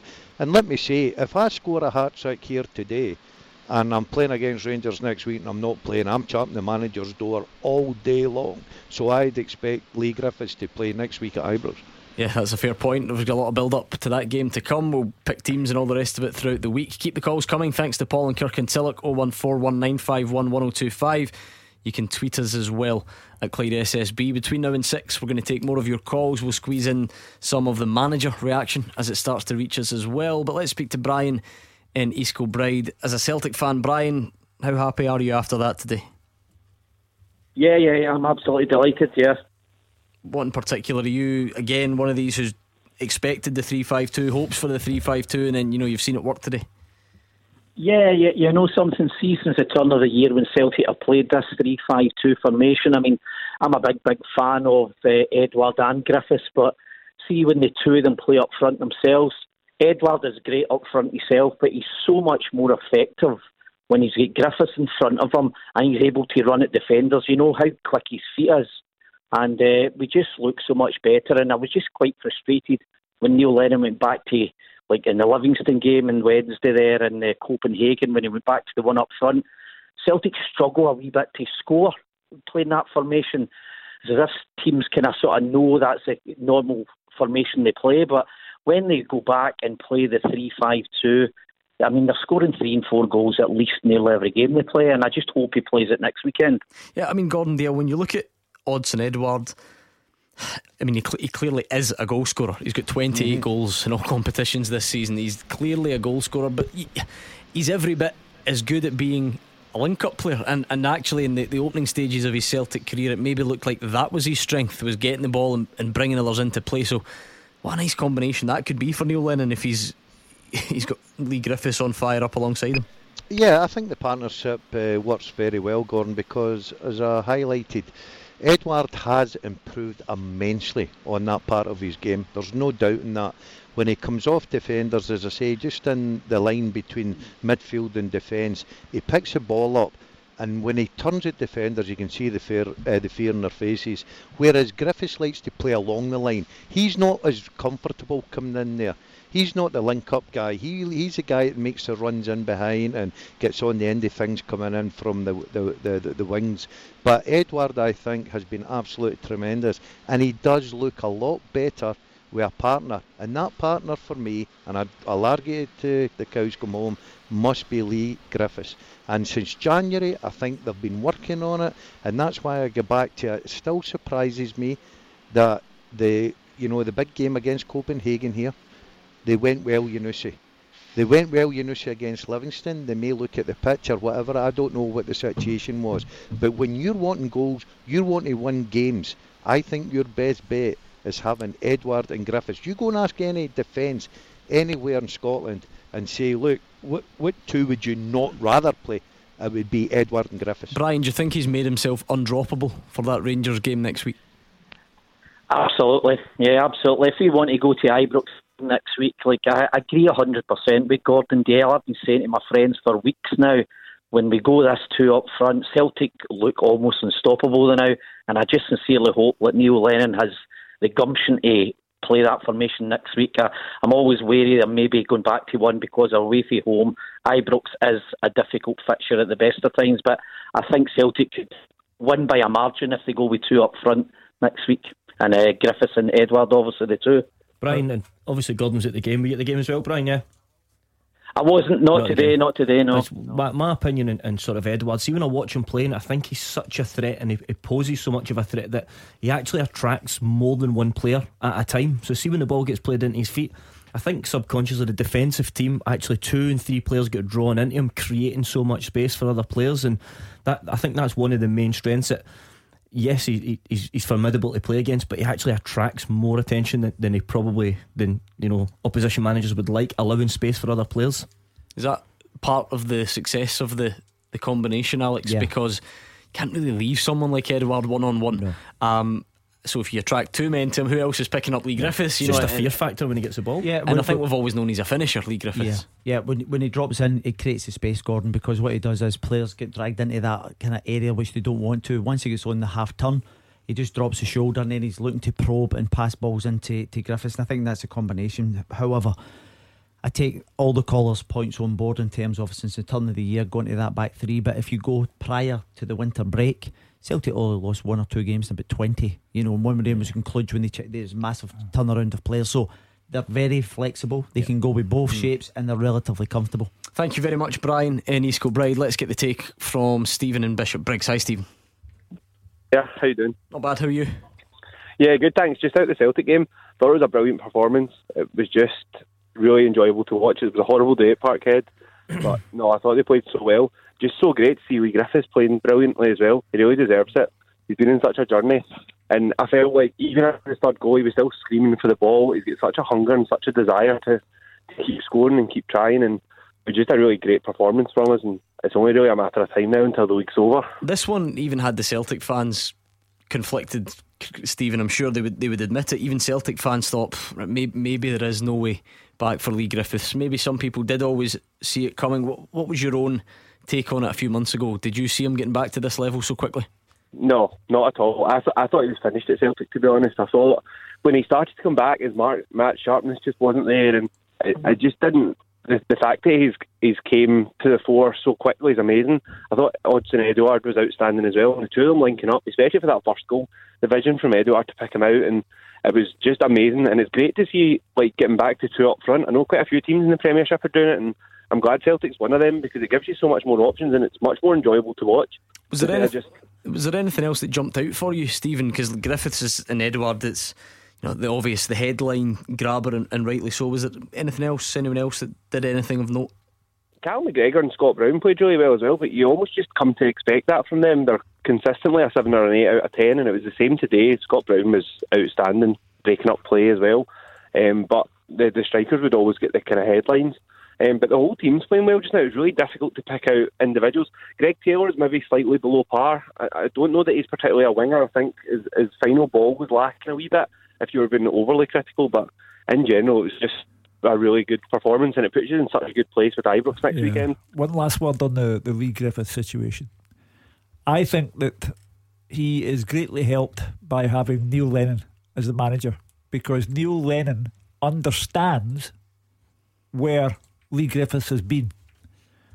And I'm not trying to dramatise a situation here, but Neil Lennon in the past has spoken about issues that he's had to deal with.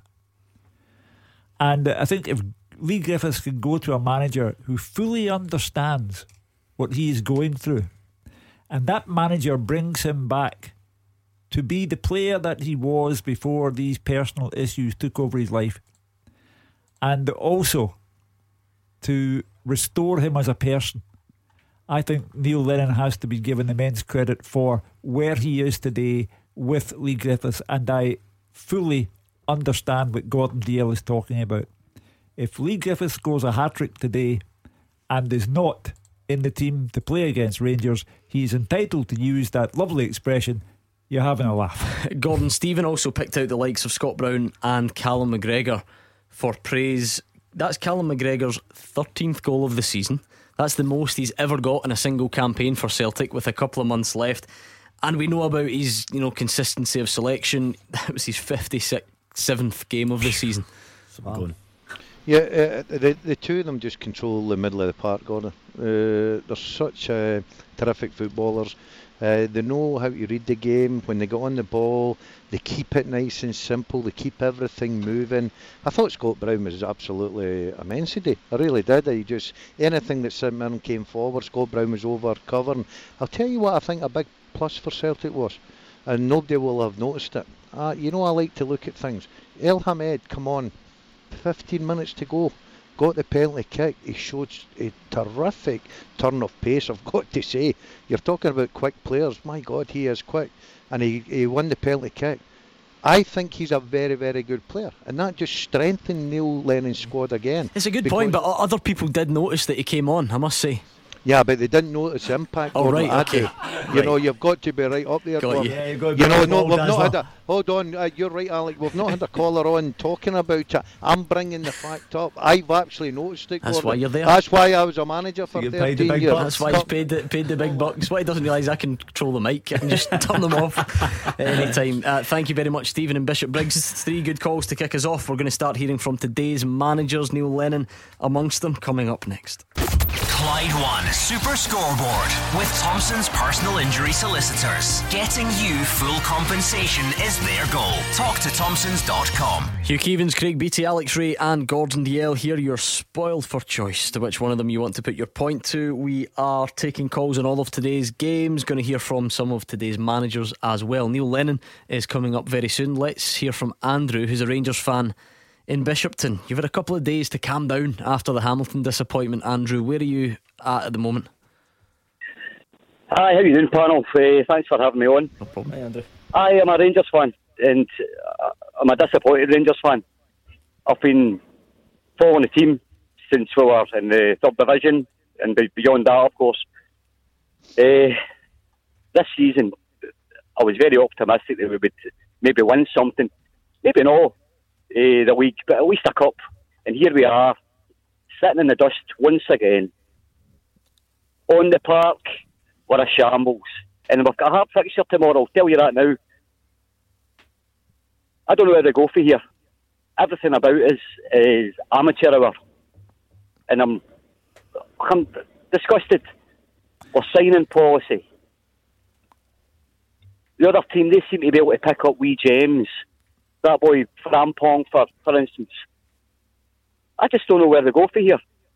Steven Gerrard doesn't seem to be able to take us forward. And, you know, we get rid of him. Who, who else do we, we, we bring in? You've made some interesting points to kick us off, Andrew. Uh, Something maybe that, despite all the soul searching, Hugh actually hasn't, I don't think, been mentioned in the last few days. Andrew sort of opens with it is is part of this outcry actually because some Rangers fans had serious expectations. What is it they say? You know, it's the hope that kills you. That, Correct, that, that sort of thing. It's fine if you go into a season and you think we're not there, we're not ready. You know, I, I can handle the disappointment, but but actually, I think a lot of this hurt comes from an expectation that something good was in the cards. Of course. I had an old newspaper editor who used to say to me, You only really find out about people in adversity. And Rangers, up until December 29, did not know adversity. They were motoring along quite nicely, thank you. And on the night of December 29, they were two points behind Celtic, but with a game in hand, and therefore theoretically a point above Celtic. And adversity came with the end of the winter break, and they have not responded to adversity, which tells me the club is too big for some of them. Not for all, it's never for all, but the club is too big for some of them. And the, the amount of times there've been a goal up and they've lost or drawn at Perth. Something is not right with the mentality of some of the players. As I say, Celtic's manager and Celtic's captain, you show them adversity and they respond. Because from the end of the winter break until now, they've had one draw and all the rest have been victories, domestically speaking. That's because they know how to do it, and their counterparts at Rangers are showing very definite signs that they have buckled under pressure. And then just to almost combine those two points, Gordon, Andrew then has a go at the recruitment. But that takes me back to what I just said about the expectation because there was a time in the season when the Rangers fans told us that they believed Aribo was a gem and, and Kamara was a gem. And I'm not blaming these guys as such for the, the downturn in form, but I'm saying that these were, were guys that, we, that, that people believed were a sign that they were starting to pick up these gems and get the recruitment right. But all of a sudden, the results aren't there and, and people are now questioning that. Yeah, you even go back to the biggest recruitment when everyone was crying for uh, Ryan Kent to come back, and Rangers went out and obviously paid a lot of money. And apart from probably the, the, the Praga game, he's not really contributed a lot. I know he scored at Tynecastle, but he didn't even have an assist in a calendar year. Um, so I think that you know Rangers fans are disappointed with that. Gordon, once your your form dips, and obviously you know you're a team like Rangers, and you're not going to win silverware, people will find problems with every single thing. You know, even picking up on the Rangers captain's uh, comments in the programme will get highlighted. Everything like that gets highlighted. And I, I am the same as a caller. I never thought that Rangers had the capability with the squad that they've got over a piece of 38 games to win a league. But I did expect them, and I put down on my sheet that I thought they would win silverware, whether it be the League Cup that I fancied them for or the Scottish Cup. Unfortunately, they've come up short. Yeah, absolutely. I think uh, you can understand uh, Andrew's frustration. I think that's pretty much across the board with Rangers fans. They felt as if they had an opportunity, particularly at Christmas, to kick on and make a sustained challenge. That has crumbled. And then to lose last week uh, to Hearts, who are bottom of the league. Uh, sorry, bottom, you know, of the league, and then you take all that into consideration. Get losing to Accies in midweek, and I think there's a general frustration by most of the Rangers fans because they don't know where they're going and they can't see an upturn in performances. As you rightly said earlier on, Gordon, for me, this is another massive week because Leverkusen and Celtic doesn't get any easier. Yeah. Andrew, despite the recent trouble, Rangers would still go into this game tomorrow as massive favourites. That's that's life as a, a Rangers player. Do, do, you really think they'll drop points again in Dingwall? I just don't think we've got the the mental toughness that the other team has. They can dig deep. We seem to just crumble. See when it really matters. See when it really matters. We cannot turn up. Andrew, I think I think that's a wee bit harsh. I'm putting myself up here to be shot at because Rangers' form's really poor at the minute. But you know, particularly in Europe, Rangers have stood up when it's counted to the point where they're still in Europe, and Celtic are not at, at present. Um, you know, they, they went and turned up at Hampden to play in the Betfred Cup. Yes, they get beat, but only by an inspired Fraser Forster because Rangers outplayed Celtic that day. So have they got the have they got the ability to stand up? Yeah, they did that day, although they didn't win.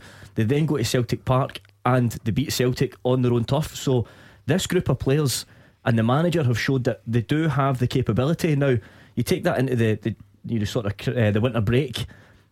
Rangers were in a position where they're sending Jamie Murphy and Docherty out on loan, so they were sort of surplus at that point. That's how strong Rangers were. I remember myself and Hugh standing in the studio asking where Rangers were going to strengthen, and all we came up with was Defoe and an extended contract because at that point you would struggle to sign somebody who was going to come in as a first choice and make an impact. So it's over the course of the last five weeks where, where Rangers downfall. And I also said earlier in the show that a lot of them have been individual errors. So listen, uh, to yeah, but does that does that not show then reinforce Andrew's point that maybe some of these guys just aren't as good as they were made out to be. Although they got good results, if you can't do that continuously and if you if you can't be immune from consistent errors thereafter, uh-huh. what does that say? It's not but it's not one player making an error consistently. It's been a spell of you know different players at different stages that have yeah, made costly, costly errors. Are, it's not, but it's also not as if each player has had one error. There are yeah. there are players there that have been serial yeah, offenders numerous, in recent weeks. Um, listen, listen, maybe Andrew's right, and it's just getting to that stage in the season. Um, but I'm looking at it as, as from a viewpoint of that the same players have been able to get Rangers while being under pressure to a point of challenging. Just okay, looking at a re- result coming in there from the Bundesliga. Bayer, Bayer Leverkusen won 4 0 today against Eintracht Frankfurt to go into the top four of the Bundesliga. So their confidence is lifted for Ibrox on Thursday. Rangers have to attend to their own confidence levels in Dingwall tomorrow. Yeah, that's the size of the challenge. Thank you, Andrew in Bishopton. Enjoy the game if you can.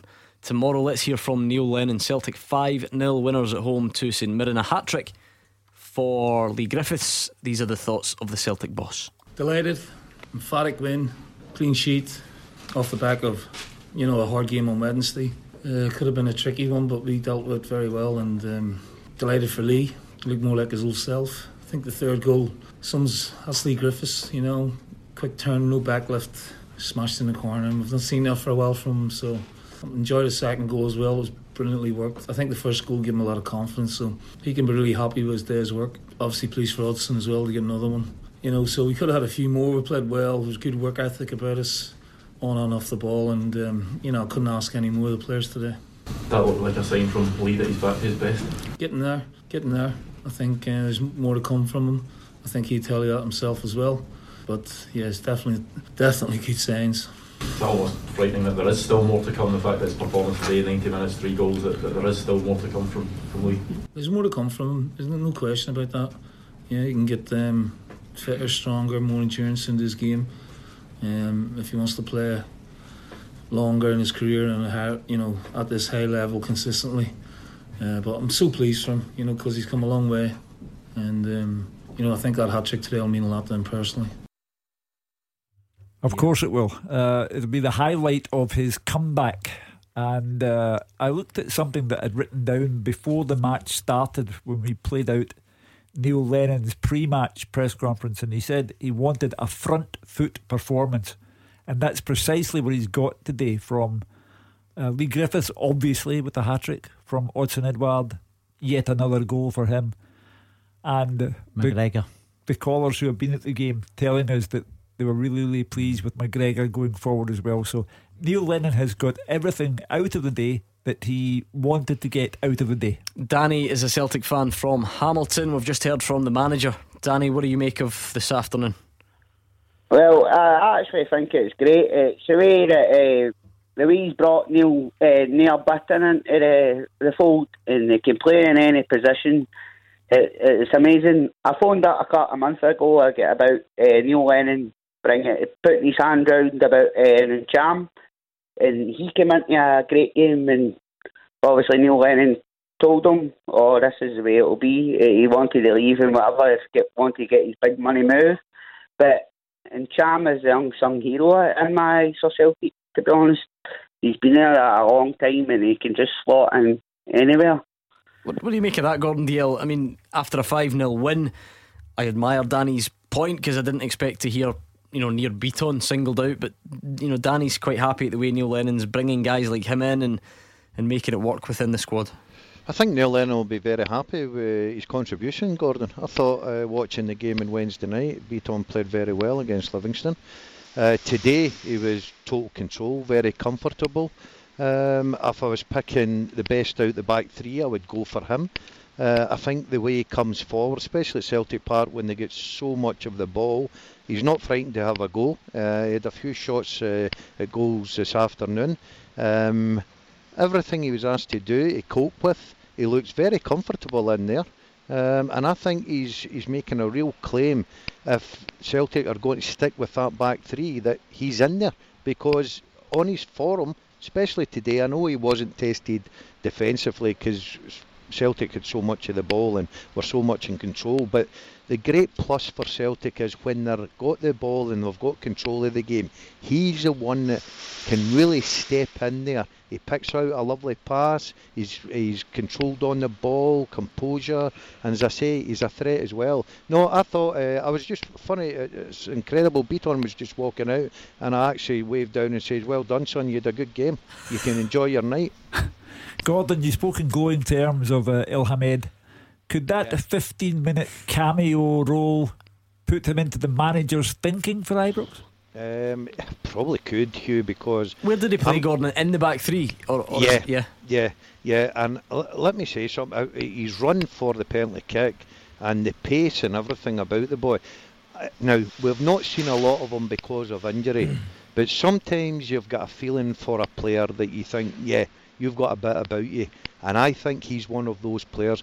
I think if they can keep him injury free, he'll be a big, big player for Celtic, no doubt in my mind. Danny and Hamilton, thank you very much. More calls and more managers next. Clyde One Super Scoreboard with Thompson's personal injury solicitors. They play to win every time. Talk to Thompsons.com. Into the final part of tonight's Clyde One Super Scoreboard. Alex Rae is here. Craig, although he seems to be having, you okay over there? Having some problems with your headphones? No, fine, right? thank Good. Uh, Craig Beattie, Hugh Keevins in the studio, uh, Gordon Dalziel. I think we're getting to that stage of the year, Gordon. The weather's turning, is it not? We don't need to feel guilty about keeping you late anymore. You, you won't be cold out there, are you? No, I'm lovely. I'm, I'm, quite happy to stay on for another five minutes. Call it another hour. Uh, George okay. wants to talk to you on the GBX. Stephen is in Newton Mearns. He was at the game today. I think he wants to pick up on the point that was made about Elhamed before the break. Stephen, is that right? Yeah, definitely. Hi, hi guys. So definitely, um, I thought you know Griffiths and Edouard were the whole team were fantastic. Uh, but what stood out for me was Elhamed. Uh, obviously, he could win the last sort of 10, 15 minutes of the game, so it was quite comfortable for him. But he's he's powering getting forward and the penalty. And he was unlucky actually in the final seconds of the match. He had to side Nathan. Um, but I just think he's a real find. We haven't seen all of them because of injury, but I think he, if we are playing that uh, two up top and three at the back, he, he's the guy that plays at the back with uh, Jullien and Ajer for me all day long. Yeah, Gordon, when he came to the club, we heard he was, you know, a right back who can play centre back. So, I mean, that sounds like he's tailor made to play the right side of that back three if Celtic are going to persevere with it. Oh yeah, and uh, he gives them the luxury, Gordon, of pushing up the pitch, and obviously the pace in behind. Ajer's very quick as well. Jullien can cover the ground, so it certainly gives them options. And um, going down the right hand side, but you would then have to say, well, where does Forrest fit into the system? I've got to say, uh, and people say, well, how can you judge in 10, 15 minutes? I've watched the lad before. I think he's a very, very talented footballer. And when he come on today, that run, especially for a penalty kick, and I disagree, the one that he put in the side netting, if I was the centre forward, I'd be having a real go to get into a great position, probably seen the headlights, and then just instead of squaring it, tries to go for glory. And uh, I thought that was a bad mistake from him there. But I think he will be a big player for Celtic. I think he's a very talented footballer, I've got to say. Stephen, does the fact that someone from the back three went on a run and won the penalty to sort of hammer home the the, the ascendancy that Celtic were in at that point? No, not not particularly because that's stand, that, that's normal stuff for Ajer and Jullien will get forward as well. So it's not. And Bitton actually was powering forward in the first. Not a huge fan of Bitton anyway, but I think he's very lethargic at times, or maybe that's just the way he is. Uh, he done well today in, in Wednesday night. He was fantastic as well, but I'm not a huge fan, and that's why I think ha- uh, Elhamed would, would fit in there lovely. Just an, another quick point. Uh, Andrew was on earlier on from the other team. I don't know who the other team is. The boy's name's called Frimpong. Frimpon, Jeremie Frimpong. You know, he, he got his uh, he's got, got his name his name wrong, and also yeah, he's another fantastic player that we've managed to uncover. That is a fair point, but Stephen, I'm being honest. See if I had to correct every person on the show, pundits and callers alike, who got a player's name wrong, we, we would be here all day. Um, the last question to you, Stephen, would be about Elhamed. As impressed as you were, he's had 15 minutes in four months. Is it enough to play against Rangers next week? Oh, I would play the reserves against Rangers next week because I can't. it's, a, it's a good comeback. Yeah, bring it on. You can, you can make that at 16 points clear. We're, because we're eight days away from the fixture. Started and we've got, we've got a Rangers fan referring to the other team because he can't bring himself to say Celtic. And uh, we've got Stephen's Stephen, uh, right back saying, in. I'd play the reserves because. Uh, so that that we're only just starting out now. Alec and me Oh, will have Monday night to revel in it. Then Friday. Gordon Dalziel and Mark Wilson and Roger Hanna and Mark Guidi and Bob. I'll be back on Friday. By that time, it'll be fever pitch, and the other team will be the other team from the other team and the other team. and you still won't be allowed to make any predictions. No. Um, until further notice. Thank you, Stephen and Newton Mearns. Let's hear from Stephen Robinson. A one all draw at Castle for Motherwell today. You know, sometimes you get these things, sometimes you don't. I thought in general, you know, we, we came our game plan when New Hearts would press us high up the pitch, they'd go quite direct on the, the counter attack. I thought we had a lot of pace and energy. Sometimes we made the wrong decision with the ball. We created a lot of clear cut chances. Liam Powers a great chance. Chris Long's a great header in the box. He probably should have scored. And I have to give credit to the goalkeeper. The, the save he makes from Jermaine Hylton is world class. So to come to Tynecastle with, with what they've got in terms of you know, budgets and players and quality that they've got, and, and, be slightly disappointed not to take all three points, then shows maybe how far we've come. How is David Turnbull doing as he eases back into action? I think very much eases is the word. Um, you know, we're, I'd love to start him. Um, he's not quite ready for that fitness wise anyway. He'll play on the reserves on Monday. And I want to just take it easy. You know, long term, our goal is to make sure David Turnbull is 100% right for Motherwell Football Club, and that won't be rushed. What a battle it's going to be for third at the moment, yes. Hugh. Motherwell oh. hold on to it, 46 points. Aberdeen's victory today moves them to within one. They're just one point behind on 45. Then there is a bit of a gap, six points to Livingston, and then a further two for Hibs. So clearly it, it's mostly between Motherwell and Aberdeen, but the fact that they all have to play each other and there's still a couple of games to go, I don't think you could rule out the likes of, of Livingston or Hibs at this stage. Well, I still think that uh, Aberdeen and Motherwell are now into Tyson Fury, Deontay Wilder country. We've had two great battles, there's a third to come, and those two will slug it out for third place. And they meet on Friday night. Correct. Yes. At Fir Park, so that a lot that could uh, go a long way to settling at Gordon Dalziel, I know you keep a close eye on your hometown team. Can they hang on to third? Oh. Is, is, is that is that a good point at Tynecastle, given the way that Hearts are at the moment? Or Yeah, um, I'm delighted to hear a manager saying that they're feeling a little bit disappointed that they didn't come away with three points because when you you pitch up there this afternoon, especially after the results Hearts had, Rangers, then Hibs, terrific result against Hibs as well. You're thinking they'll be in such a high, but uh, to come away with a point, you'd have taken that, yeah. And we'll finish third, Gordon. Beat Aberdeen Friday night. That's all done and dusted. all right, if you say so. Let's move on. Um, I think we'll actually let you go. We'll give Oh, you brilliant. give you a whole three minutes extra to get up. Lovely. Okay. Good night, boys. You Have a good Safe care. journey home, Daz. Uh, it's Gordon Dalziel at Celtic Park. Let's hear from some more of today's managers. Jim Goodwin, uh, obviously a heavy defeat for them at Celtic Park. This was his assessment. Obviously, we're disappointed. You know, you never like to lose any game, but uh, you know, to concede five the way that we did is uh, extremely disappointing because we've looked relatively organised the weeks and months gone by, and today is extremely disappointing. It's the manner in the goals, I suppose, is the hardest part. You know, the, the first half, I, you know, I, th- I thought we'd done okay in terms of containing Celtic, but the first goal is disappointing. Edouard just floats a ball into the back post to Griffiths. You know, nobody matches Griffiths, and there's a tap in for six yards out. And then the goal just on half time, again, too easy for Griffiths, just a waltz between the midfield. Nobody lays a glove on him. He plays the 1 2, and then he gets the finish. And then at 2 0, it's you've got a mountain to climb. You know, uh, we spoke at half time, just trying to get to the hour mark, and if we were to keep it at 2 0 or get you know to 2 1, then it was game on again. But unfortunately, again, it was just a, a really simple goal from Celtic's point of view. Ball rolled into Edouard's feet in our penalty area. He's allowed to get the turn, and, and he finishes it well in the bottom corner. So when it goes 3 0, then it's, it's game over. So we're disappointed. We're all uh, a little bit gutted about how it went. Um, if you get anything at Parkhead, you know, in the form that they're in, then it's a huge bonus. But um, you know, defending the way that we did for some of the goals, it was always going to be difficult. Yeah, I mean, but Celtic games will not define St Mirren's Mm-hmm. season. What will define their season will be Hearts Wednesday on night, Wednesday yeah. night. That's the big picture. Looking If- forward to that already. Yeah, if they can beat Hearts, they'll go six points clear, and that would be a major disappointment for all associated with Hearts and a major lift for all associated with St Mirren. Let's delve into the championship quickly and hear from Ian McCall. A one-all draw Tannadice Yeah, on the face of the it. worst, yeah. Bottom against top, away from home, you get a point. Not bad at all. Uh, still a lot of work to do to climb the table, though. The key of us being down at half time, we should never, we would see two great chances before they even scored that we've got to score. And, and obviously the goal, as you saw, was good. I mean, it was a good finish, but we self inflicted. We passed the ball straight to him, 20 yards to goal. So I think we, we probably merited being ahead at half time and then second half. We got back into and I think then it could have went either way. Uh, but we did look a threat with Darrow's pace beyond them. And what upstairs, we're certainly better, a lot better now than we were a few months ago, miles better. We did that in the second half against Queen and South, we just didn't put the ball in the net. So we've got two big home games coming up. I'm incredibly confident in the long term future that will be absolutely rosy. And I think my record would tell you that. But the short term, what's important? We've got to win our next two home games. You know, Cripples had November and hour.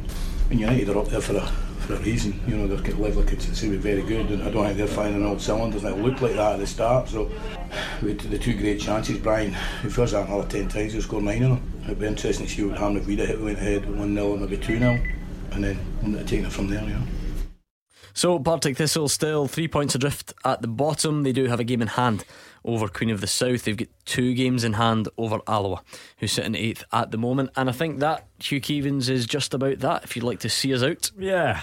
Neil Lennon said he wanted a front foot performance from Celtic against St Mirren. He got a five goal front footed performance from Celtic. The gap between Celtic and Rangers is now 16. You can talk about games in hand, but unless you win your games, that's not relevant to the discussion. All the pressure is on Steven Gerrard and the Rangers players tomorrow. There is no hiding place, no excuse, nothing that can be said other than three points are essential before they then look to their next domestic match against Celtic. Yeah, Celtic the big winners today, stretching the lead at the top to 16. Aberdeen put a squeeze on Motherwell, but they hold on to third, and the big winners at the bottom were Hamilton Accies winning yet again at home to Kilmarnock this time. Huge match in the Highlands tomorrow. Ross County up against Rangers, and we're back on Monday night to go back over all of the weekend's big talking points. Six o'clock is the time. Clyde One Super Scoreboard is the place to be with Hugh Keevins and Alex Rae. Stay right there though, because if you want your weekend to properly get started, you can do that with Mr. George Bowie on the GBX next.